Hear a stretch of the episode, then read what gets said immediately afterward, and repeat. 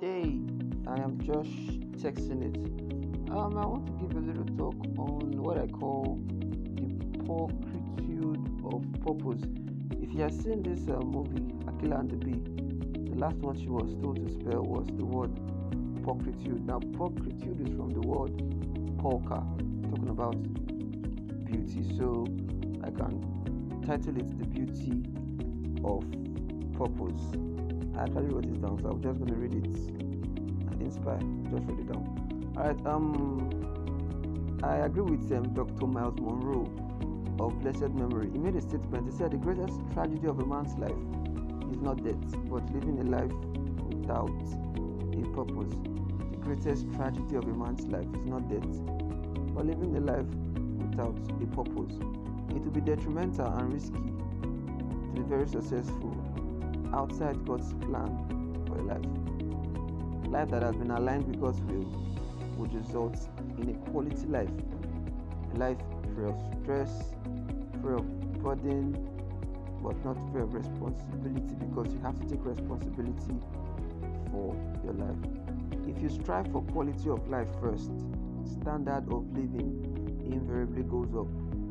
But if you seek standard of living first, there's no guarantee that the quality of life will improve. So when you are faced with choosing between quality of living and standard of living, I urge you to work more on your quality of living, which would directly um, affect your standard of living. So your quality of living, quality of life is independent of your standard of living, but your standard of living is dependent on your quality of life or quality of living.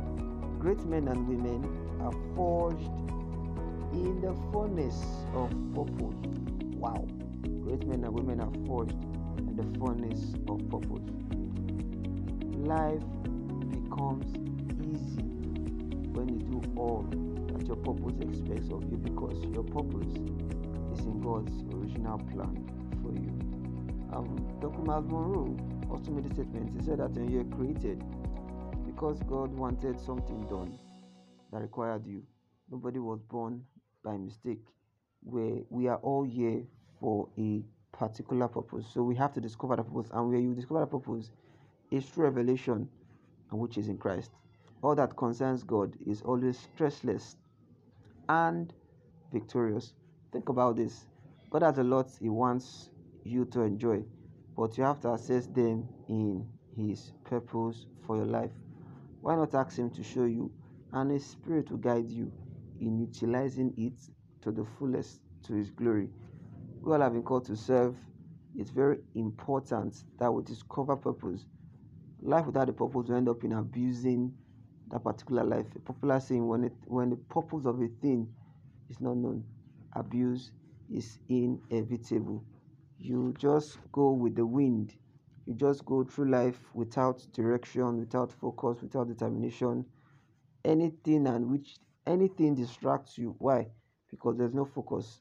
Purpose brings you to a point of focus. So I urge you discover your purpose. Very important. It make life sweet. Your um you living life is going to be very very stressless and victorious. Why? Because your purpose in all is to serve. You have to serve. Thank you. God bless.